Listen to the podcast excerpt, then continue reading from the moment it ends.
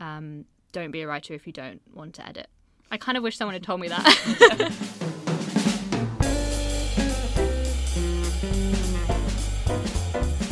Hello and welcome back to the Vintage Podcast with me, Leena Norms. Today we have Daisy Johnson in the studio. You might know Daisy Johnson from her incredible short story collection, Fen, set in the fens of England.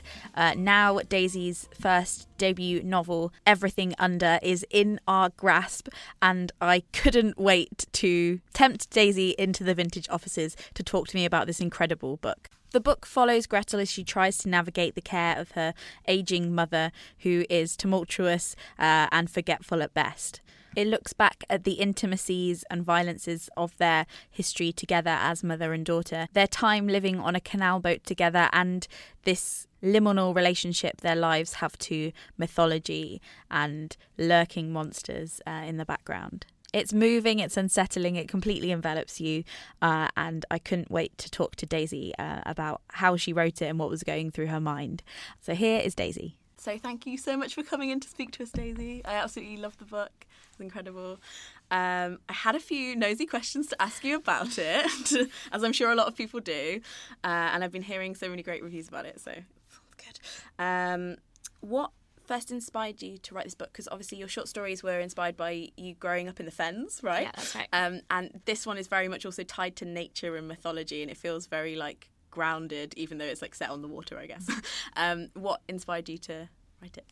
Um, yeah, firstly, thank you so much for having me. So right. lovely to be here.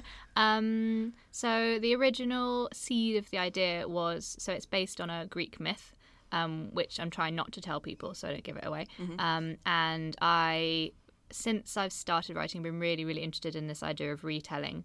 Um, particularly retelling really, really ancient tales where the characters in them, especially the female characters, um, often don't have a voice. And I thought it'd be really interesting to take a myth which is quite the ideas in it are quite um, they don't really fit with contemporary times and i was really excited about the idea of taking that and seeing whether it would work in a contemporary setting um, and again as you said so fen was really um, i was really inspired by the landscape um, in, of the fens in england and in a similar way this book kind of came together for me when um, I was on a canal boat with my partner and we were driving um, around the canals um, near Oxford and these sort of wild places and these people who clearly had no connection to the outside world. And I thought that thought that was a really interesting world. Um, and I think canals are so murky that I knew that I wanted there to be something threatening in the book, um, something to frighten the characters into actions they might not otherwise do. And it felt like the perfect setting, I think, for that. Because that's interesting about like those. Because I think there's so many like mythologies that we're so used to seeing in modern stuff. That's like, oh, this perfectly plugs into modern day life. Like Yeah. love, romance, death.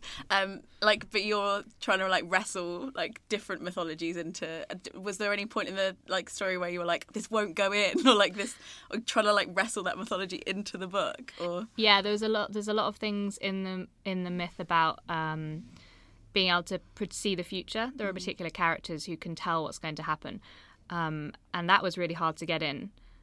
And then I think in the end, it was about creating a world that felt very like our world, but also felt like a world where these things could happen.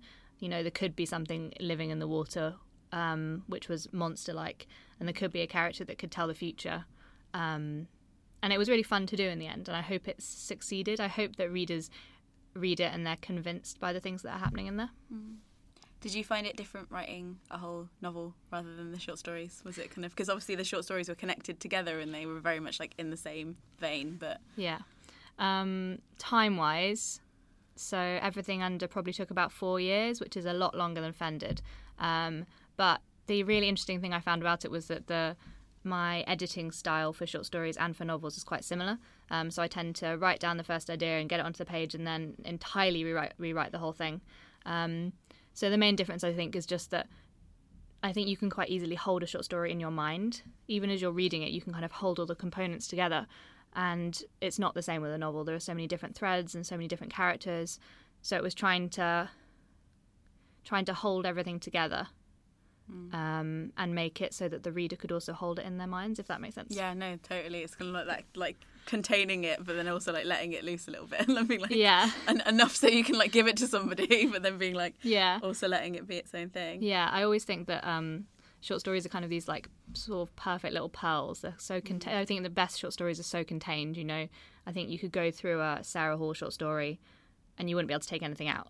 Um, and I think novels are sort of. I kind of think of them as octopuses. They have like so many tentacles, and they're sort of baggy. Um, so getting, I think a lot of short story writers perhaps, it, uh, um, especially for me, it was hard to fit my mind into that. Um, yeah.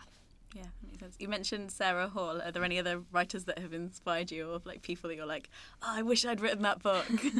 Um, yeah, there were a couple of books on my desk throughout the whole time of writing this, um, and I had to be really careful not to just steal their ideas. but um, so Evie Wyld was definitely one of them. I'm a massive fan of her, um, and I think she does um, she does some similar similar things with nature, and um, a lot of her both of her novels have this sense of menace through them, which I really really love. Um, yeah, a lot of female writers. I was I was trying to read. Um, Helen Oyeyemi was one I really really loved, and I think then more recently there's been so many really amazing retellings, um, which I really really enjoyed. Um, so Circe by Madeline Miller um, was fantastic, and also Home Fire. Um, I thought uh, in a similar way was just so clever in that there, it felt like there were things in that myth which would never fit in a contemporary setting, but it was seamless the way she did them, and I was really really impressed with that.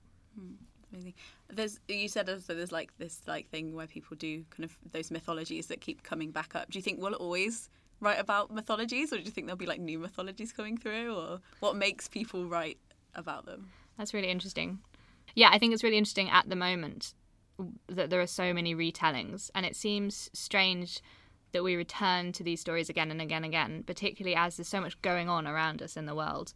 Um, but I do think that it's, I do think we'll keep doing them, and I do think that um, every generation will have a different way to retell these stories. You know, I think particularly at the moment there's a lot of retellings giving voice to characters who are silenced, like women or trans characters. And I think in 10 years there'll be something different that, um, in the retellings. Um, for me, it's about, I think, the reason I love them is it's kind of an act of destruction, you know, taking this old story and knocking it to the ground and seeing how you can build it back up again. Um, and I really love that. Yeah, it's like kind of like a respect to the past, but also like a twos up to the past and being like, actually, we can do it again. Yeah, We missed stuff out, I think. Yeah. And I, I think for me, it's also just like people, when people are scared about the future, I think people turn to the past to kind of look at what might, you know, I don't know, it's like a, almost a security thing, but also wanting to take control of it a little bit, I guess. Um, but yeah, um, you, so you live by the river now. That's exciting. Yeah. Is it, are you very near the river? Yeah, I'm like a maybe a five minute walk from the river, um, which is nice. Yeah. yeah, and I can imagine it's kind of nice to just kind of get a bit of inspiration when you're around it and stuff. yeah, definitely. I'm definitely a country girl in a city. I think so. I we're kind of on the outskirts of Oxford at the moment, and I love just being able to walk out and be on the river and be sort of, you know, I think. Um, the rivers are just such wild places, and you kind of you try and control them, but the the river in Oxford floods all the time, and it's got all these strange tides, and you see like dead things being washed down. Um, and that, that for me is really inspiring. This sort of intersection between a city and um, something like the river, um, kind of nature impacting on the rural, uh, the urban. Yeah, so it's something we didn't build. Yeah. like can't get rid of. I Yeah. guess. um, do you have any advice for people who are trying to write? Because obviously you, you get a lot of inspiration from the places you live and like the ground that you live in, like your your past. Like what what would you say to people who are trying to write and get inspiration? I think read as much as you possibly can. You know, I, I wanted to be a writer because I was reading. Um, my parents gave me Stephen King when I was 14, and I just, I think, in wonder was like, how does he do this? I want to be able to do this. Um, I've also been teaching, I taught a couple of classes at York, and the thing I really got from the students was um, just try lots of different things. You know, there's a lot of, I think sometimes when you go into writing, particularly writing fiction, there are a lot of rules. And I think, you know, try as much as you can, be, understand that the first draft is just the first draft. No one has to read that. So if it has a hundred exclamation marks, then that's absolutely fine. Um, and you can go back um, editing, I guess that's my third point is um, don't be a writer if you don't want to edit. I kind of wish someone had told me that. It's Yeah. like more than half the job. yeah, yeah, ninety percent of the job is editing. So Fen also deals a lot with kind of adolescents and, and young girls, and I think th- this book is really looking at that very um, turbulent and liminal like um, relationship between a, a mother and a daughter. Um, how did you find writing about that kind of relationship rather than writing more about the younger girls? yeah, I really enjoyed it. I think um, so. It was important to the myth to have. Fa- it's all about family. I think the myth that it's retelling, but I also really just wanted to explore the idea that um, sometimes your family are not the people you want them to be. Um, so the mother in the book is this sort of um, very, I hope, compelling character, but also quite an awful character. Um, and I really wanted to look at what it's like to grow up with someone who is very much a person in their own right. You know, I think often that um, mm, women who are mothers are pigeonholed in a certain way, and this is a character who refuses to do that.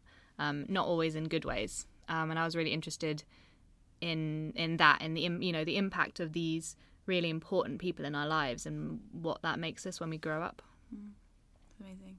Well, thank you so much for writing it. It's bloody beautiful. Oh, good. um, and I hope you keep writing amazing books for us to keep reading. yes, thank you very much.